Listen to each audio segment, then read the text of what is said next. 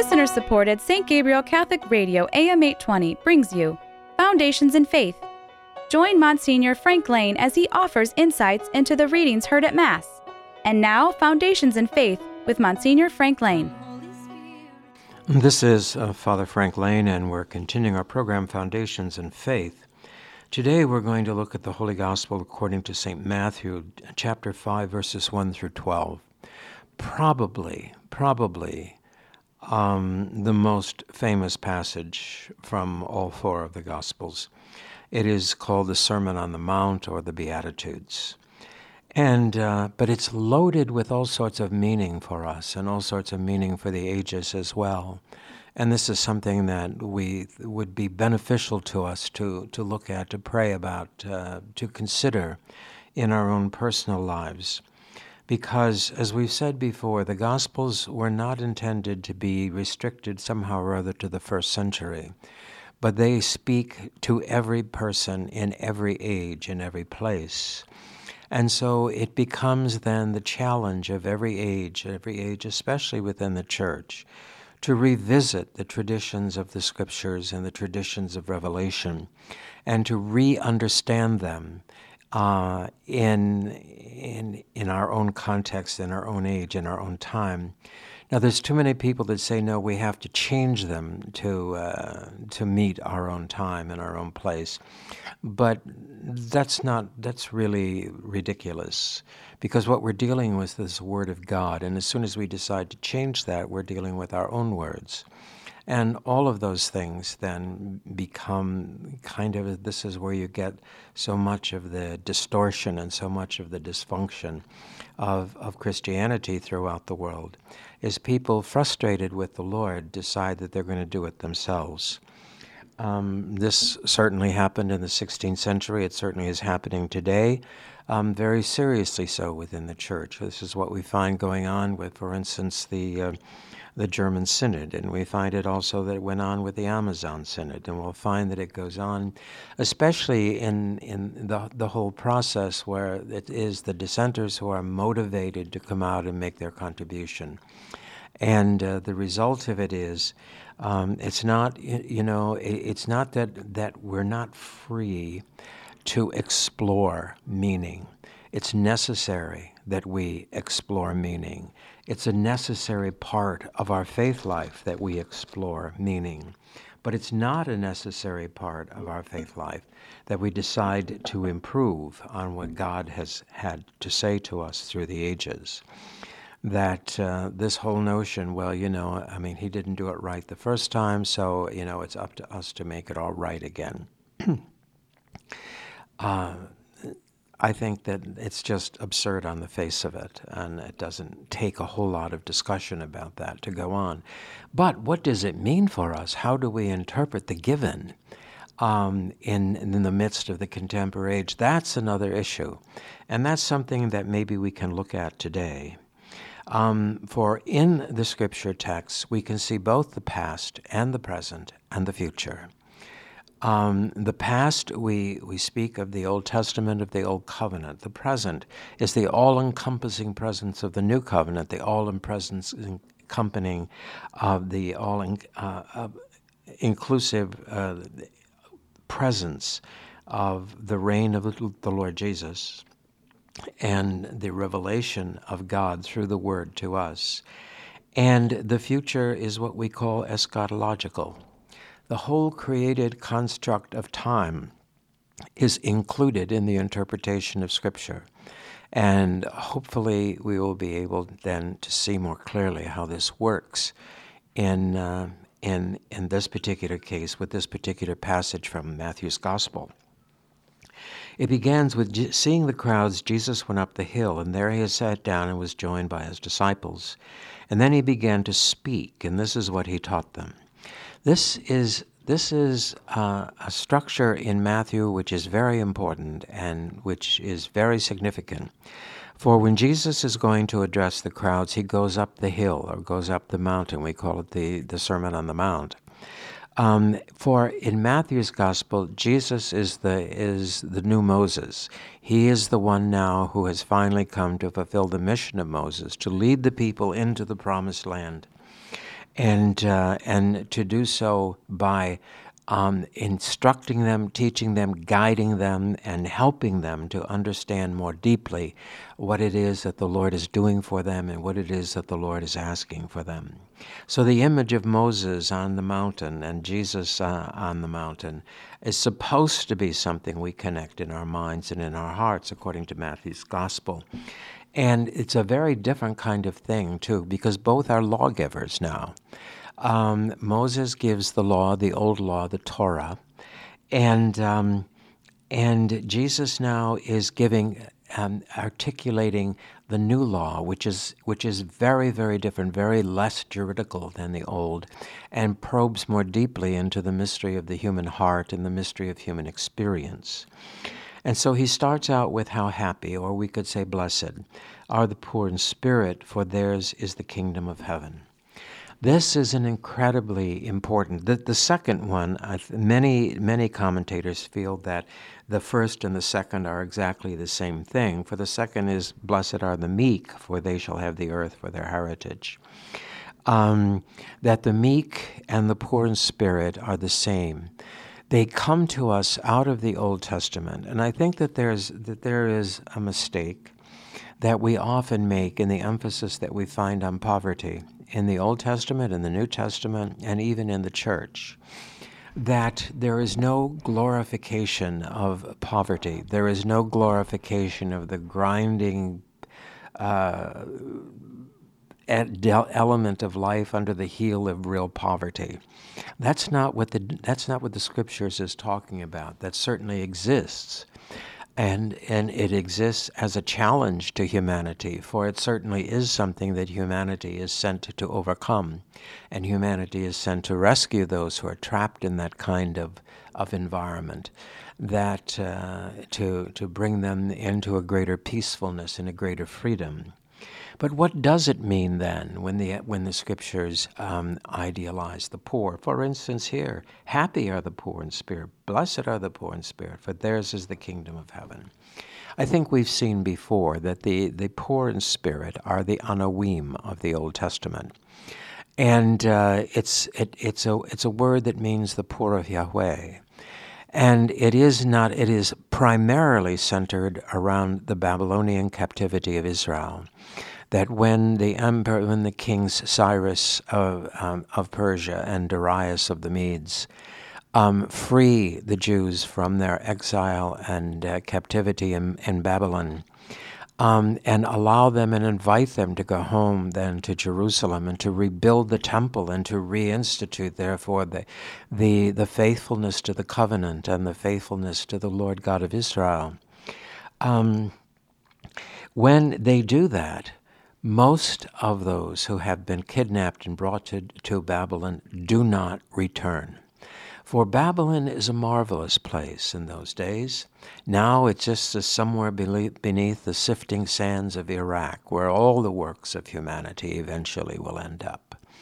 But uh, in, in a similar way. But, but at that time, it was uh, it was the most magnificent city in the world. In fact, is in, in I don't know if it still is or not, but in in the old days, the Hanging Gardens of Babylon were considered one of the seven wonders of the world.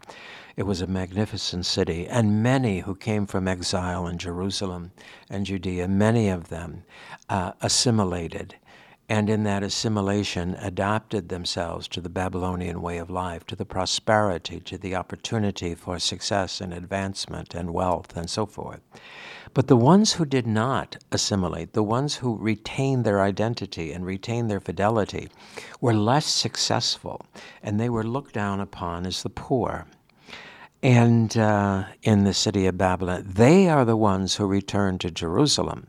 And this is particularly when the uh, the Old Testament, what it begins to do, what the Old Testament begins to do, is to identify, therefore, those who are poor for the sake of fidelity to God. Those are the ones they honor. It's not that it's not that poverty itself brings a certain faithfulness, but it's that oftentimes faithfulness brings a certain type of poverty. And it is that certain type of poverty brought about by faith and faithfulness that the scriptures celebrate. It's what Jesus is now referring to here in the Beatitudes. How blessed or how happy, the same word, are the poor in spirit, for theirs is the kingdom of heaven, and happy the meek, for they shall have the earth for their heritage. Now, this word, blessed and happy, is a fairly common literary form in both Old and the New Testament. And it involves, it involves a multidimensional reality, the possession of a, a present good, which implicitly or explicitly um, is a looking forward to an even greater good to come. And so, in this looking forward to an even greater good to come, we can say that there is an eschatological dimension, therefore, to the Beatitudes. For while it celebrates the happiness, the blessedness of the present moment, it does so in a way of looking forward um, to an even greater blessedness, an even greater happiness in the kingdom of God. And in so doing, then, what, what, what we do is have not only a consolation in the present, but also a stirring up of expectation in the future, of looking forward to the fulfillment of the promises. And so then the Beatitudes go on to say, Happy those who mourn, for they shall be comforted. In other words, mourning is not just being sad. Mourning is a true sorrow over some tremendous um, event in our lives. We speak, for instance, at funerals of mourners. And while we mourn the dead, included in that mourning of the dead is that implicit um, expectation of someday there being a reunion, of someday that. Uh, that we are able then to be together again. So, as we suffer the loss in the present, it helps us to look forward to the reward of the future and the reunion of the future with those whom we are mourning. Um, we can mourn many things, but all of it interprets a present loss. All of it seems to indicate a present loss. And in the mourning of the present loss, Jesus is saying that, you know, there will then be a restoration. There will then be a, a, a tremendous opportunity um, for experiencing in a new and a more complete way that loss which we have experienced here in this world, in this life. And happy are those who are hunger and thirst for what is right, for they shall be satisfied. Um, what do we look forward to? We look forward, for instance, in Isaiah the prophet, we have, you know, the, the day of the Lord coming, the day of the Lord, the feast on the holy mountain, all of that.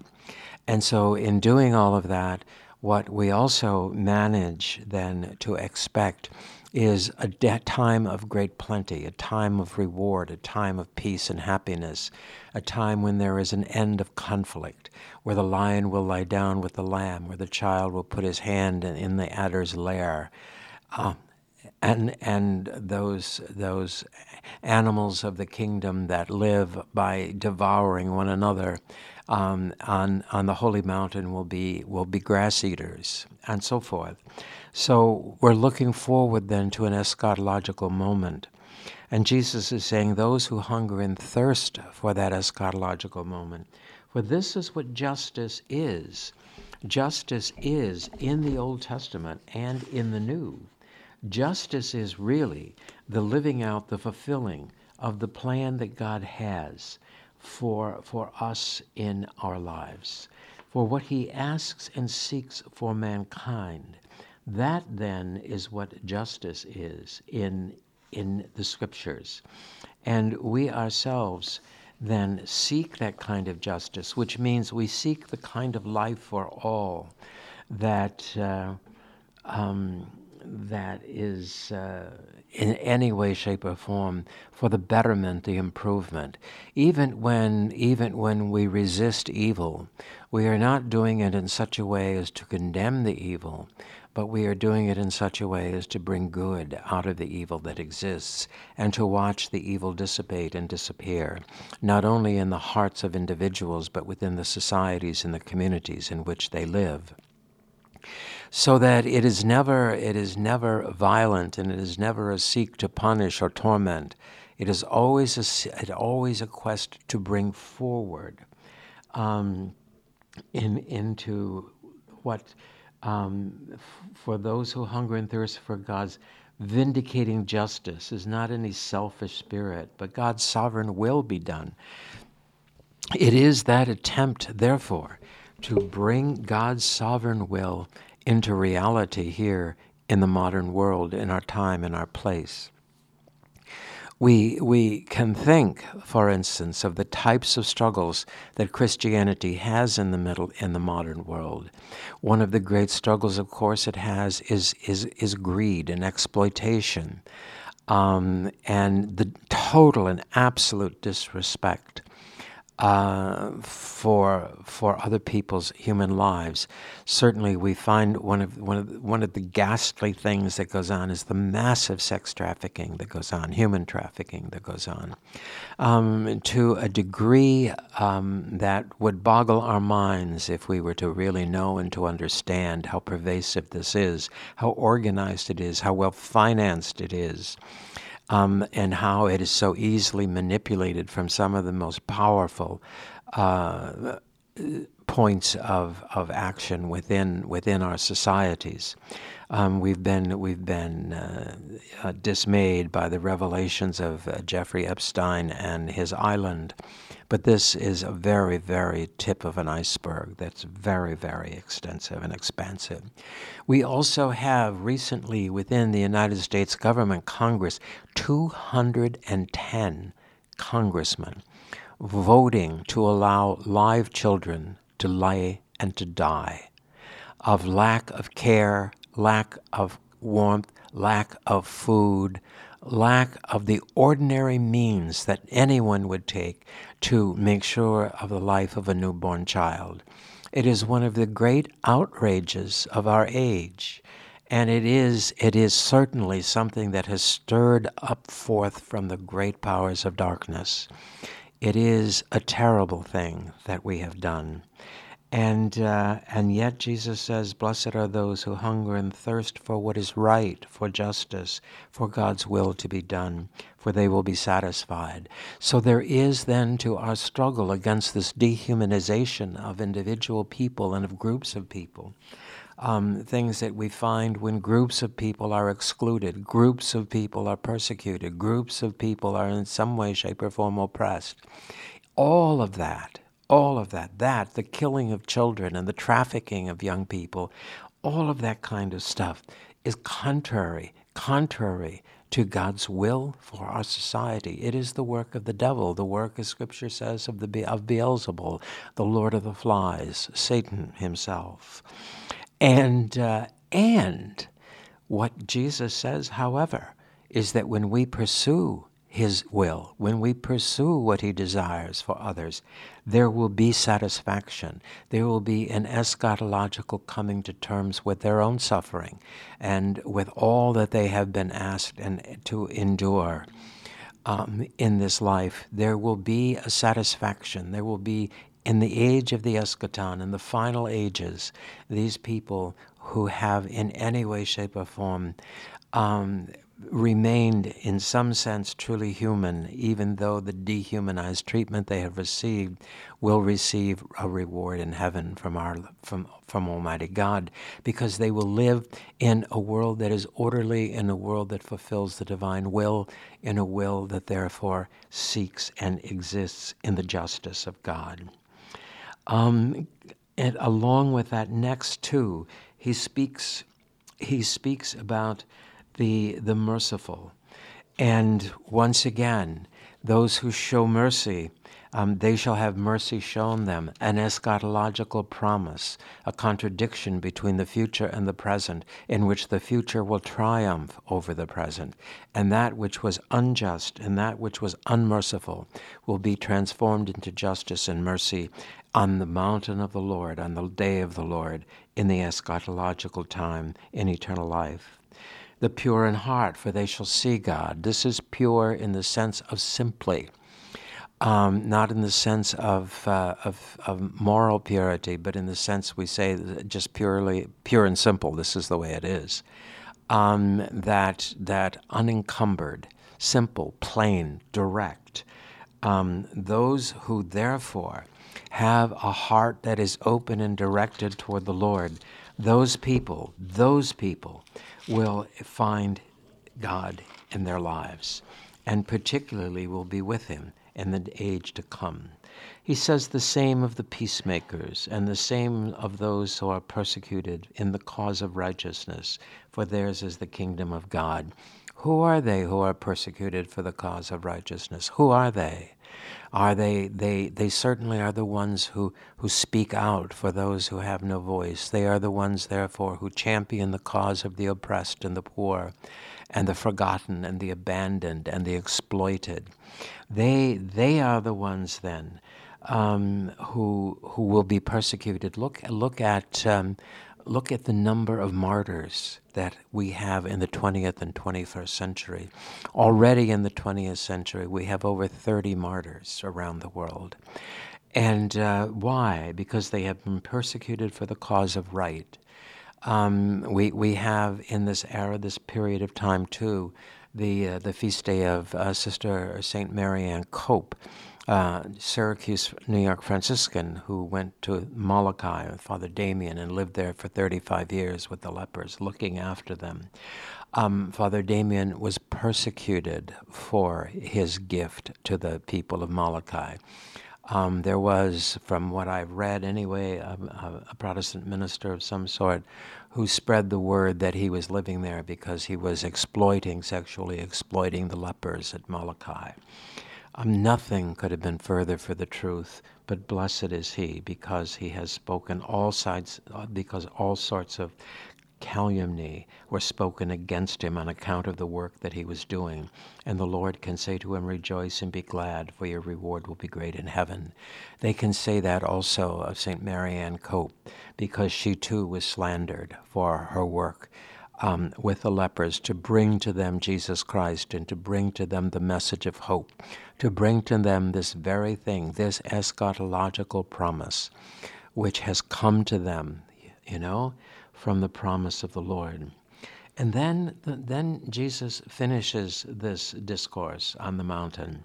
Happy are you when people abuse you and persecute you and speak all kinds of calumny against you on my account. Rejoice and be glad, for your reward will be great in heaven. We've seen this in relationship to Father Damien and Sister Marianne Cope.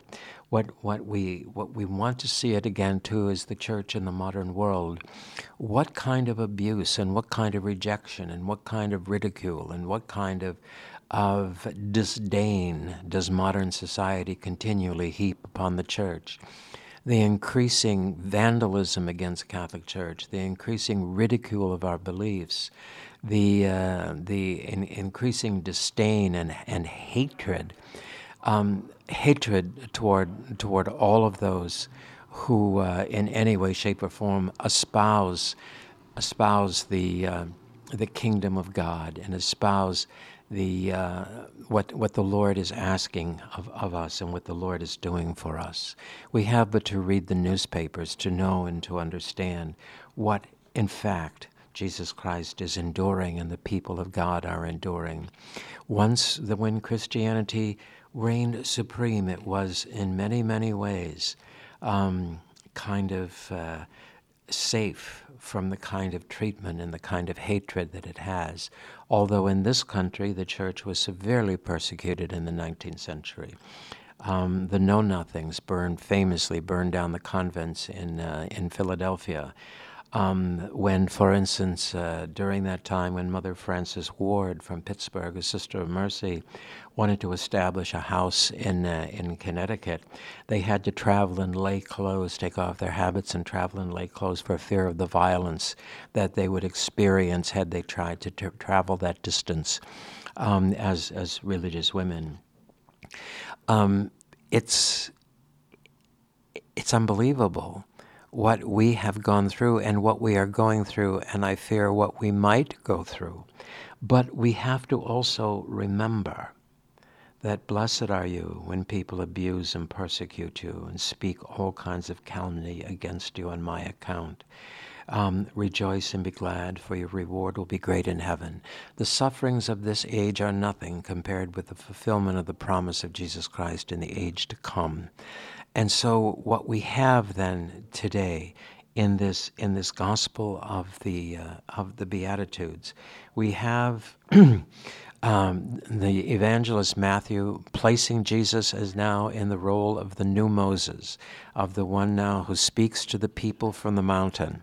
And in speaking to the people from the mountain, um, what, we, what we have then is uh, a new law of sorts, the law that so interprets the contemporary age that it opens the door to us now for the future, the fulfillment of the promise, the fulfillment of the Lord's life within us, and the fulfillment that we have anticipated since the ancient days of the prophets, since the days of Isaiah and the day of the Lord, from the promise that Jesus has made as Messiah to the people of Israel, to his disciples, to those who follow him, to his apostles and uh, even to to the thief on the cross at the crucifixion.